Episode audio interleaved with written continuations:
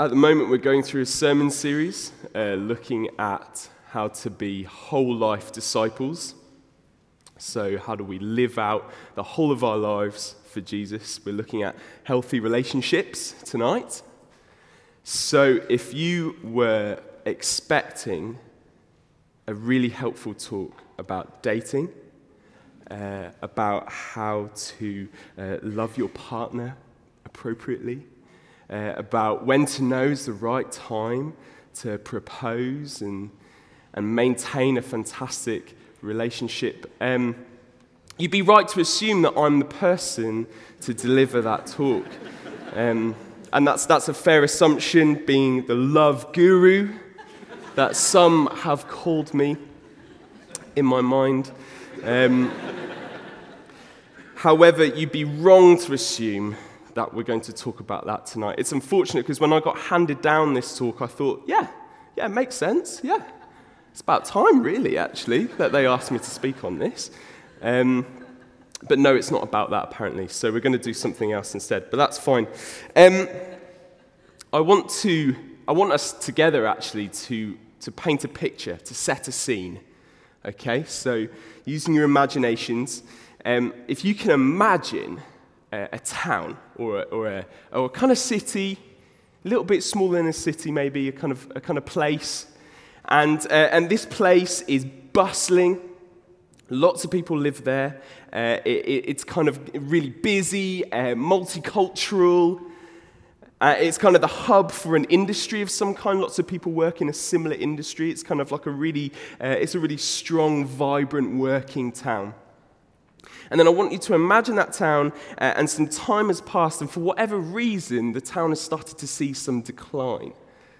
Uh, and where once the positives of a multicultural place, East meeting West, uh, in its inhabitants actually is starting to grind against people, the values and the philosophies and the ideologies of the people who live there. They're just kind of starting to, to grind. There's a bit of friction, it's fractious.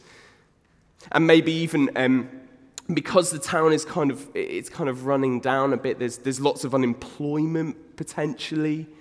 You know, I, I think if, if anybody here um, knows anything of the history of, of Britain, certainly um, the previous uh, Conservative government uh, was involved in, in many places seeing the decline of industry, uh, Glasgow or, or Leith or Sheffield or wherever.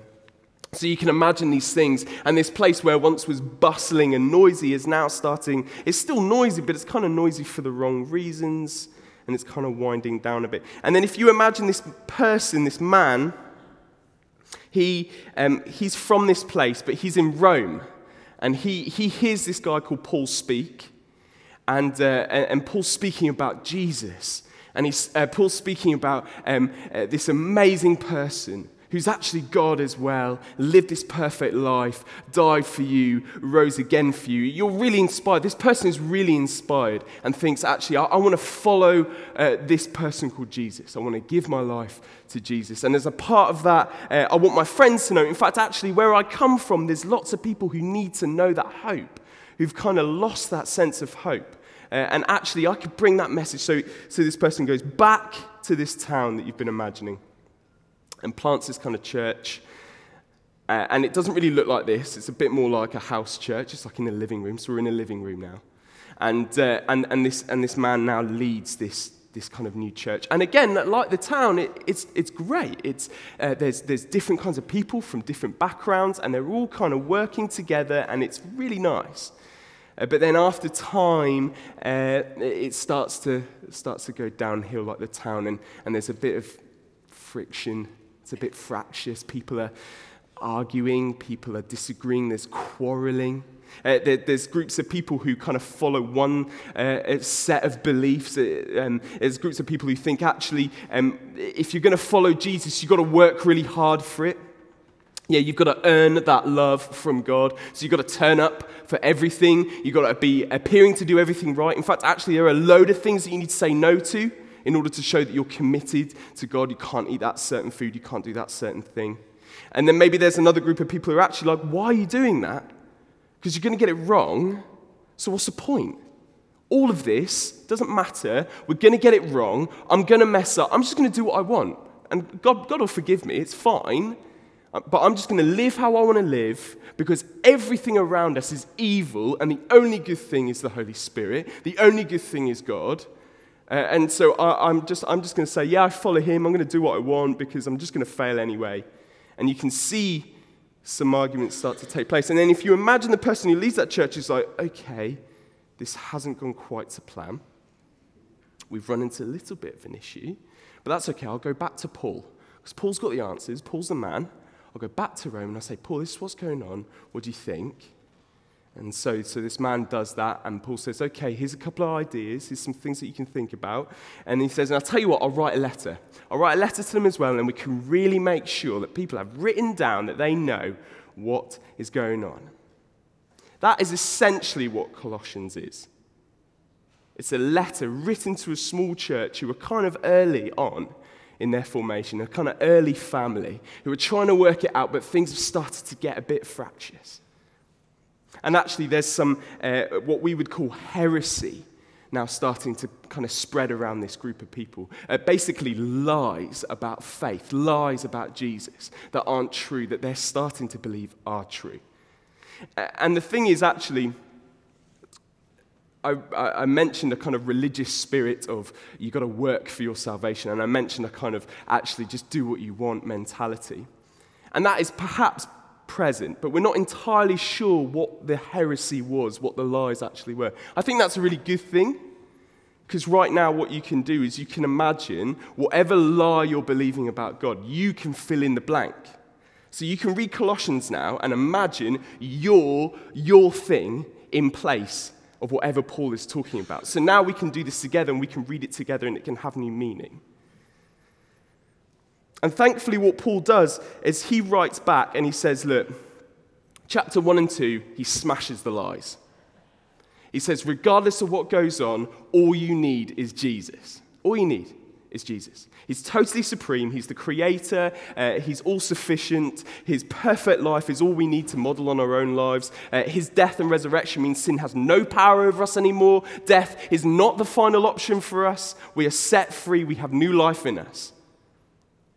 And in chapter 3, he then gives us the practicals. He gives us this is how you're going to live from now on. And the brilliant part about our passage, this is where we're at now, tonight, in chapter 3. The brilliant part about our passage is that uh, it, it is really nuts and bolts. It, it, we, we, get to some spiritual stuff at the end of the passage, uh, and, and, forgive me, of course, all of it is spiritual, but it's actually, it's just really normal stuff that he says. See, see, Paul in chapter 1 and 2 paints this picture of Jesus, and it, this wonderful, awesome, powerful picture of Jesus, this person we now follow and we believe in. But he gives us really practical stuff because he says, following this, it has to transform our lives.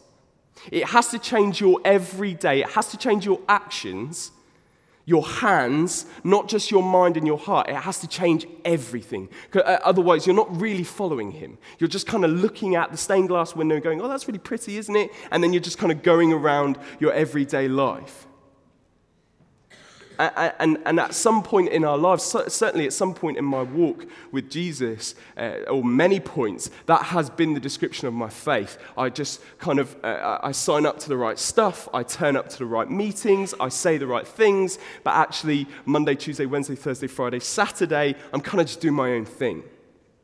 I've got loads of really close friends who I grew up with actually since I, since I was about 10 years old. And um, they're, all, they're my best friends. They're, they're brilliant people. And I'm the only one who went to church and still goes to church and all that kind of stuff. And, uh, and that's brilliant, but it presents an issue sometimes. Uh, I mean, it's brilliant in the sense that I get to talk about something that they never really talk about.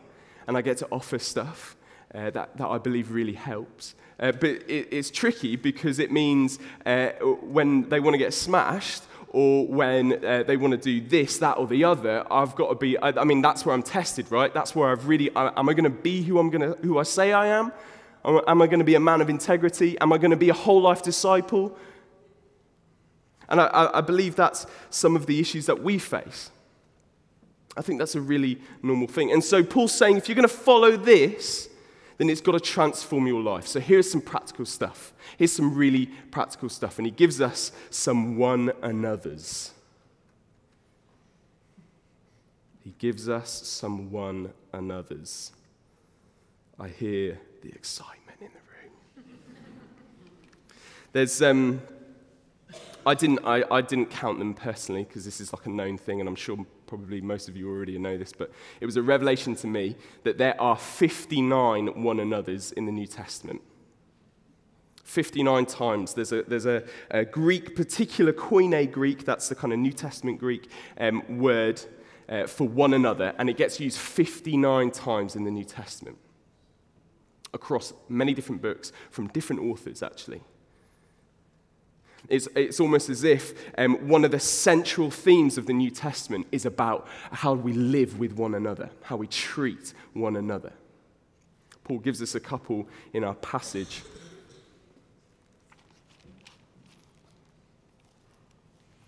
Therefore, as God's chosen people, holy and dearly loved, clothe yourselves with compassion, kindness, humility, gentleness, and patience. Bear with each other and forgive one another. If any of you has a grievance against someone, forgive as the Lord forgave you. And over all these virtues, put on love, which binds them all together in perfect unity. See, there's some really practical stuff in there. You notice in the clothe yourself part in verse 12, we kind of have, we hear some words that uh, remind us of some of the stuff that Paul's already talked to us about in Galatians. Uh, some fruits of the Spirit are in there. So gentleness, kindness. But there's some other, uh, other virtues in there which he repeats actually in other parts of the New Testament, uh, almost as if to say, these, these, This is what happens when you follow Jesus, when you give your life to this thing and you receive the Holy Spirit. You have within you these fruits, these things. But what's interesting is he says, clothe yourself with them. You see, the fruits of the Spirit and these things that he's asking us to clothe ourselves with compassion, kindness, gentleness, humility, these sorts of things uh, there, there is much an invitation as they are an inevitability. Uh, they become a part of your life because you are filled with the Holy Spirit. But you still got to put them on. You still got to practice them. You still got to choose to wear them in your everyday, in, your every, in every single relationship that you have with somebody. In order to have health in that relationship, you've got to be clothing yourself with this stuff. You've got to be choosing this stuff daily. Also says to bear each other, bear with each other. If you look up the, uh, in a biblical encyclopedia, um, the kind of definition of, of, what, of what's trying to be said there. Um, it, it's literally like an uncomfortable process. It's like um, kind of putting up with one another. You know, it's almost like it's got a bit of a negative slant to it. Uh, you're bearing with somebody. I mean, Paul's being real. He's like, look, I know you guys are probably rubbing up against each other here. In fact, I know it because I've been told it and I can understand. And you don't have to be a genius to recognize that that might be happening in your context. So just bear with one another, bear with each other. You don't have to be best friends, but healthy relationships, being Christ with one another, sometimes just looks like, you know what? That's fine. We disagreed, that's fine. I'm not, I'm not going to let that get in the way of what Christ has called me to be with you. I'm going to bear with you, that's fine. Because here's the thing people need to bear with you. That's the thing. We all start thinking of all those people that we bear with but somebody's thinking of you. then, and then he says, forgive one another. He doesn't just says he doesn't just say forgive one another. He says forgive one another as God forgave you. That's a high bar. God's forgiveness is unconditional. God's forgiveness is never ending. God's forgiveness is regardless of anything you've ever done. That's the kind of forgiveness he's calling us to. Again, as I'm saying this, I pray by the Holy Spirit that faces are starting to come up. That ex boyfriend or ex girlfriend that really, really, really hurt you, and they really don't deserve your forgiveness. But here's the thing God forgave you when you didn't deserve your forgiveness. And that's why we forgive them. Or maybe it's that person that you work with, your boss who promised that, uh, that progression, that salary change, or whatever, that responsibility, and it just slipped right by you, and you think, oh, that, that really cut me up, actually. Or, speaking of cut up, that person who cut you up when you were driving here, and thinking, oh, idiot. I'll go to church now. Paul's like, no, no, no, you've got to forgive them. Got to forgive one another. It's really practical. He says, Love one another. Above all else, love one another. Above all else, love one another. It will bind you together in perfect unity. Love one another. The power of how we love one another is phenomenal. The love that we will have and share with one another will unite us in more ways than anything that could ever divide us. The way that we love one another. The, the love that it's talking about in this passage, uh, it comes from the Greek word agape, and it's the kind of love that God says that He has for us. High standard stuff. It's the kind of love that says, I choose to love you. It's not like romance where you like fall in love and it's really easy. It's the kind of love that says, I'm going to choose to love you regardless because he chooses to love me and because you choose to love me. Love one another. And then it says, let peace rule. Let peace rule over your relationships. Peace rule. It literally means let peace be an umpire. So if you imagine the big kind of ladder thing on a tennis court, and there's the umpire, and there's a relationship. Uh, uh, peace. What? Up, up. Peace, please. Okay. Literally, let peace rule over your relationships. Like an umpire checking, constantly checking. Uh, is, this, is this relationship I'm in, is it at peace? Is this conversation I'm having, is it at peace? Uh, I had, we had an amazing experience recently over the last week, uh, myself and Laura talking about wedding costs and things like that. And uh, money is a great conversation to have with a partner, ever. It's always good. So, um, you know, it was fine. We were talking about budgets, and, and, and basically, both of us had completely, uh, well, we'd, we, had gone through the costs of everything. And, uh, and basically, it come out that we were like over budget. And not just like over, but we were like over budget. And I was, uh, I was like gutted. And obviously, must have been some way that I expressed that being gutted. Laura thought I was blaming her and, uh, and, and it, became, it became an unhappy, uh, it, there was no peace. There was no peace. Peace was not ruling, or he was trying to, and we were ignoring. It was bad.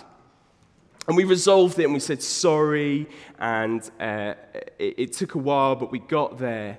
And I said, Look, I, am sorry. And I said, I'm sorry. And anyway, conversation ended. It turned out that both of us in our calculations had missed out a zero on one of the incoming stuff which obviously completely knocked the numbers. And we were actually doing really well on our budget. so, so what's great is we, we had a practice run uh, uh, having that kind of a conversation, and both of us were like, I'm so sorry, I'm so bad at numbers, and all this kind of stuff, and it was fine, and, and that's fine. But th- what we discovered is sometimes it, it, it's easy to let peace rule in your relationships, really easy. And then it only takes that one little thing. And for some couples, for some people, for some relationships, it's money. And it's that one little thing, and suddenly you're like, okay, yeah, peace, bye bye, here we go. More like boxing ring, let's, let's have it. Let peace rule, let peace rule over your relationships. And then it gets to the holy stuff. Then it says, let the message of Christ dwell within you. Uh, let, uh, and what it means by that is the Old Testament and the New Testament. All the stuff that we've learned about God, let it dwell within you. Read your Bible, dig into the Word, study it. And then it says, um, uh, get together uh, with one another uh, and sing songs and hymns and praises and psalms.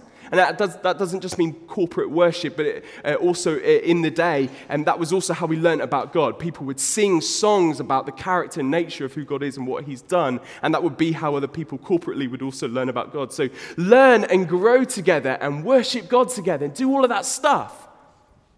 But I think there's something really significant about God goes, look at Jesus. Isn't that amazing? Do all, all that holy stuff, oh Jesus. It's brilliant.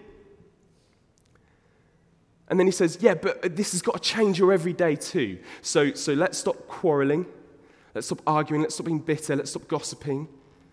Let's peace rule. Clothe yourself. Bear, forgive, love. In the verses before our passage tonight, it, it talks about sexual impurity. It says, You've got to get rid of that. Lust, you've got to get rid of that.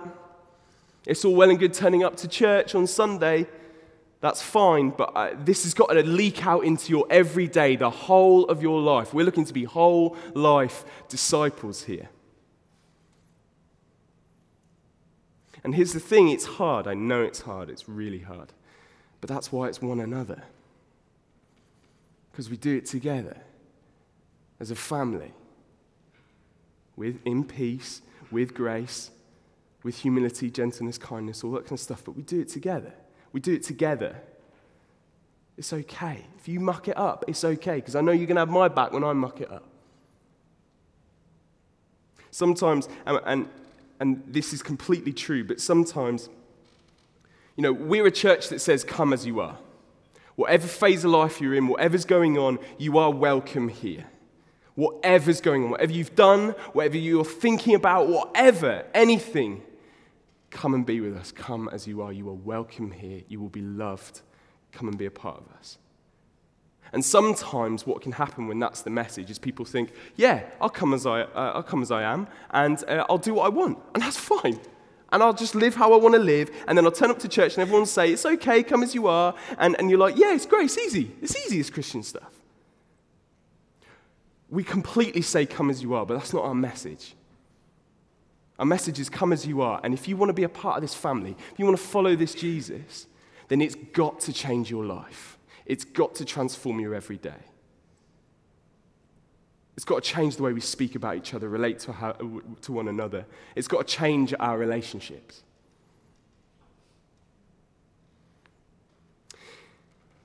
And then I'll, I'll land with this before we respond. One of the reasons I think the one another's are so significant, and you can go home and you can check out the other ones because they're all, they're all amazing. They're amazing rules of life. But why I think that gets hammered home again and again in the New Testament and again here in our passage is because, you see, there's, there's this prayer that Jesus prays for his disciples and for believers in Matthew. And he says, he says, the way that you love each other will show the world who you're loved by. Essentially, he says, the way that you love one another will show the world. You see, when we love one, one another, when we do the one another's, we show the world that there's a God who loves us. Andy Stanley, who's a leadership expert, um, he says the church's primary and principal activity is one anothering one another.